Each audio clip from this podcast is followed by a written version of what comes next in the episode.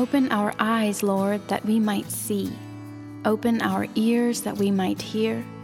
Open our mind and our heart that we might understand, so that we will turn to you and live. Amen. Amen. Well, as Pastor Brendan already mentioned, we're coming to the end of the season of ordinary time. Uh, next Sunday is Christ the King Sunday, and as has been our practice, uh, we will gather together to affirm and reaffirm our shared rule of life. Uh, if you've been around our community at any time or any any amount of time, no doubt you've heard us refer to our rule of life. And if that uh, if that phrasing rule makes you a little bit nervous, it did for me at first years ago.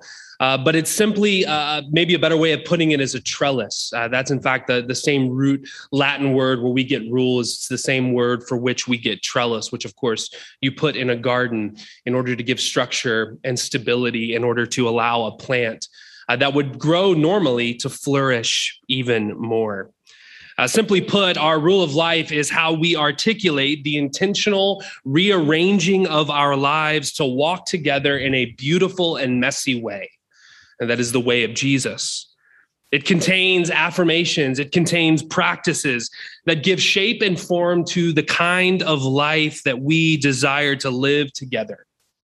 And our hope is that it provides it in a simple and clear way. And so this Sunday, I want to invite us to begin to turn our attention to the trellis for our life together with and for God. And so we're going to begin this morning in our gospel reading and then end with our epistle. And our gospel reading, I want to invite us to look at in really two movements this morning. The first movement is in these opening verses, verse one and two. Uh, Jesus is going to respond to the disciples' admiration of the temple. Uh, the passage opens with a double question about the temple. And at the time that Jesus is having this conversation with his friends, uh, the temple, which is the temple of Herod, uh, is being built. It's currently in construction, but it is already well on its way to be one of the wonders of the world. It's one of the largest structures for miles around in any distance and is quickly becoming one of the most beautiful buildings in all of Jerusalem. And so it makes sense as to why Jesus' friends would stop and go, Jesus, who they know has an eye for beauty. They've been around him enough to know that he pays attention to what is good and what is true and what is beautiful. And so they go, Jesus, isn't this beautiful? What's interesting is Jesus' response, rather than join them in their adoration, rather than admiring with them the aesthetics and the beauty, Jesus, a little bit of this Debbie Downer moment, solemnly predicts that the whole thing's going to be destroyed brick by brick. A few verses later, Jesus sitting with his friends a distance off, they ask him, Can you, can you explain a little bit? Like you're just in a bad mood, having a bad day. But they want him to explain a little bit further. And so Jesus does. In ancient Israel, the temple was a signpost for the presence of God. It inherited that task from the tabernacle in the wilderness. It was a space to be with God, for God to be with his people. In fact, if you were an Israelite, you would intentionally rearrange your life, your calendar, your time in order to make it to the temple on certain feast days, and certain liturgical celebrations. You'd make it there for sacrifice, for offerings, for worship, and for prayer. But over the generations, something had happened. This place that was intended to be a signpost for the presence of God with God's people, something changed. There had been a drift, this slow and steady move away from center. There was this move from orientation into disorientation. There was a shift in loves. The temple, though it was to serve as a signpost for the presence of God, had become an idol. It had become perverted. It had become politicized. In fact, its leaders had shirked the mantle of shepherds and taken up the mantle of enforcing specific doctrines and moral purity and gender roles.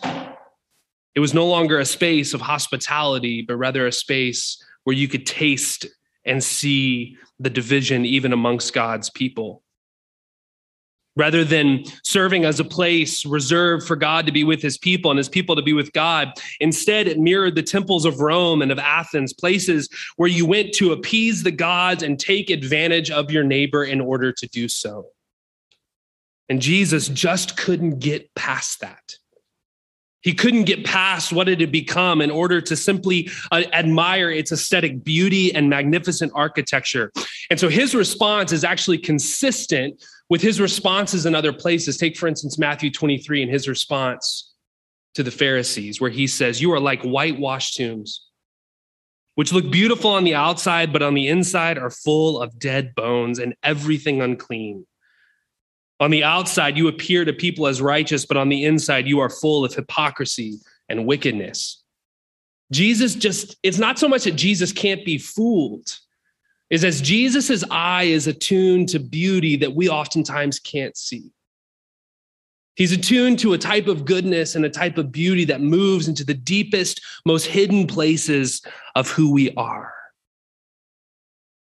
Jesus sees through the facade. And what is his response to this with his friends? Well, first, he invites his friends to have courage to see what he sees. And I think here, when it comes to our lives and when it comes to our communities, God would invite us to ask the Holy Spirit to give us sight, to help us to really see reality as God sees it. And I think it's important because God doesn't look at the cosmos through rose colored glasses, but he also doesn't look at the cosmos through gray colored glasses. He doesn't move to everything is good and everything's beautiful and there's nothing broken and there's no bondage. I want that to be true. But he also doesn't go to just complete dejection and doom that this world is completely, utterly lost and we just need to burn it down. Rather, what God sees is a world full of glory and beauty but a world that is also in bondage to the forces of darkness. He sees a world being set free and still needing to be set free, a good creation endowed with dignity.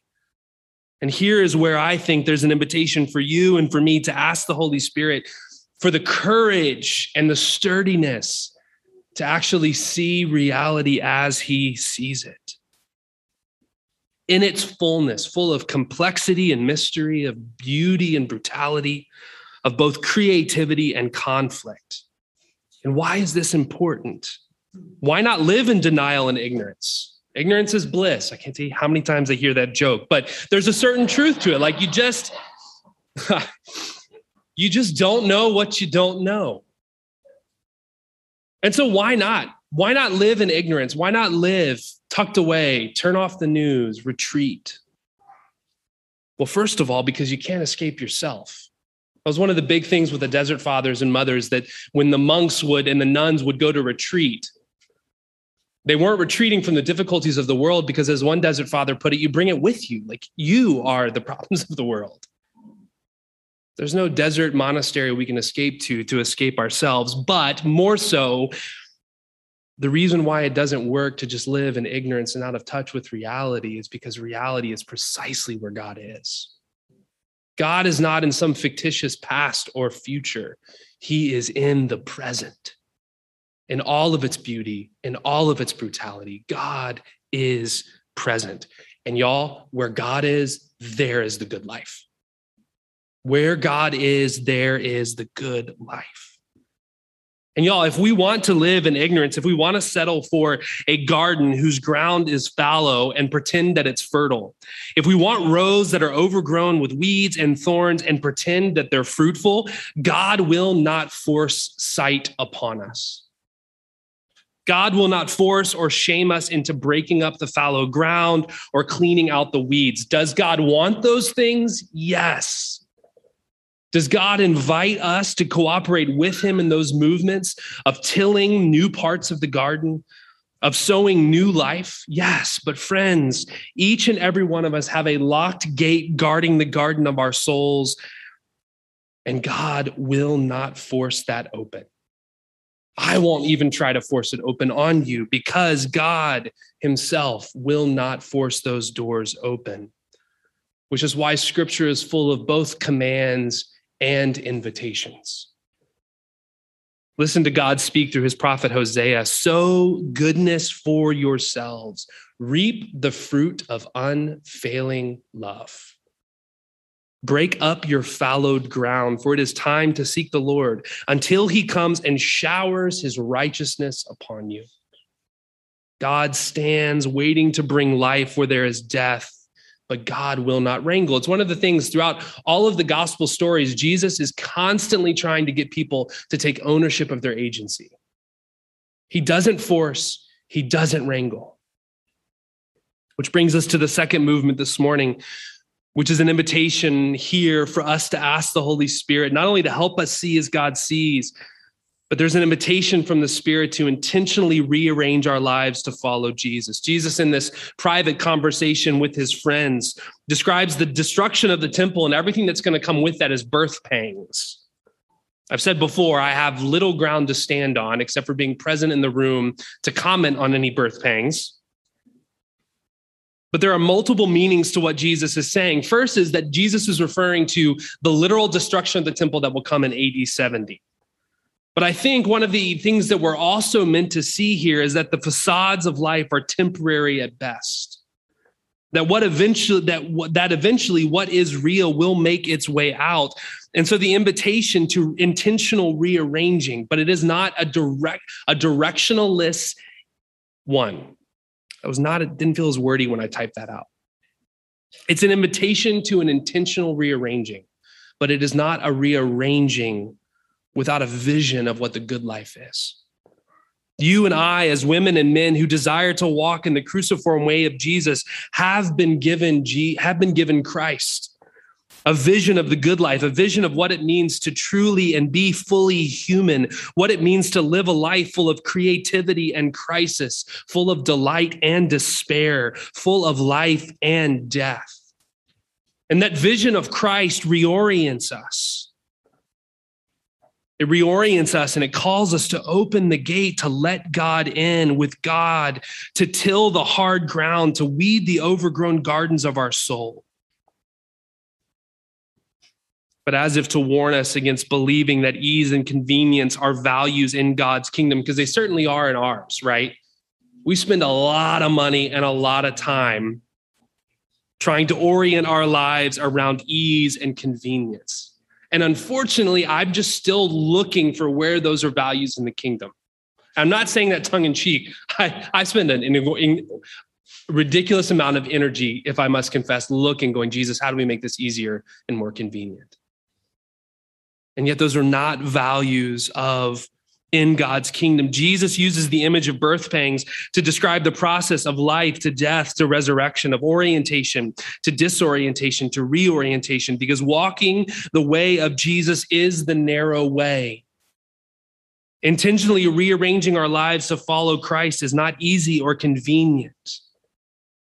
Birth pangs are a really poetic way of describing an intense anguish and pain that a woman experiences before those first soft cries are heard, before that fresh new skin touches hers.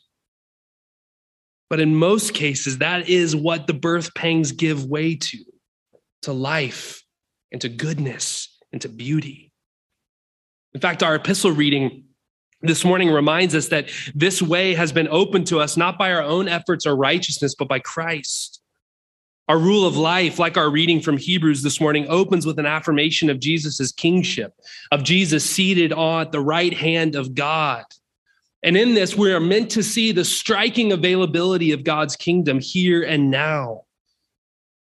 And this availability to the kingdom is not this get out of hell free card, as oftentimes it's sold to us. It is an invitation and it is a welcome into the very life of God, Father, Son, and Holy Spirit the community to which Brendan spoke of this morning, a community that exists because God is love.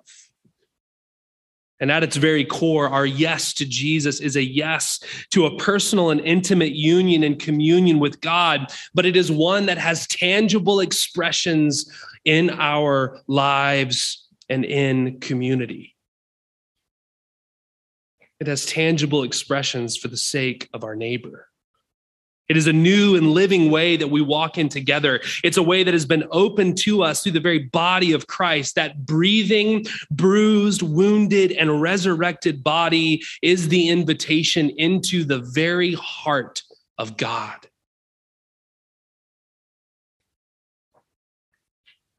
But our affirmation of the availability of God's kingdom all the beauty and truth of what we just spoke of is not intended to remain simple affirmations in our minds. They're intended to be affirmed by our lives. Here's what Jesus says in Matthew, and I love Eugene uh, Peterson's translation of this. Uh, it says, In a word, what I'm saying is, my friends, it may be time to grow up. You are kingdom subjects. So live like it. Live out your God created identity. Live generously and graciously toward others the way God lives toward you. What Jesus is getting at in those words is an idea he intends to he intends to animate our hearts and capture our imaginations that you and I as the friends of God as the brothers and sisters of Christ that you and I, having said yes to the availability of God's kingdom, are the first fruit of God's new creation, of his new life. Because part of the reason why Jesus was so okay with that beautiful building being torn down was because he knew that surrounding him were the true temples where God would dwell. His friends then and his friends now.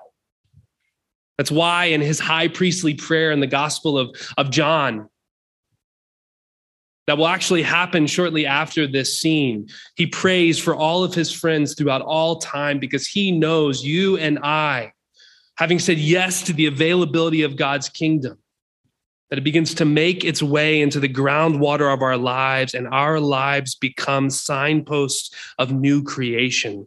And that is both true individually and together. Which is why at the end of our epistle reading to, uh, this morning, the preacher of Hebrews calls the church then and now to what? To hold fast. Imagine an old salty sailor holding on to the ropes in the midst of the storm. Hold fast to the confession of our hope without wavering. To stir up one another I think some of the older translations to provoke one another. To what? To love, to good deeds, to not neglect to meet together, as is the habit of some, but to encourage one another all the more as you see the day of our King's return approaching. All of these are tangible expressions of our union and communion with God that are lived out beautifully, that are lived out messily, and simply and slowly together.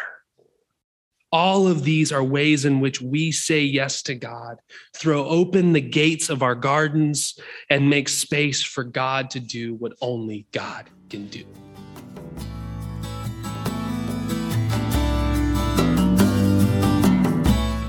The Lord bless you and keep you. The Lord make his face to shine upon you and be gracious to you. The Lord lift up his countenance upon you and give you peace.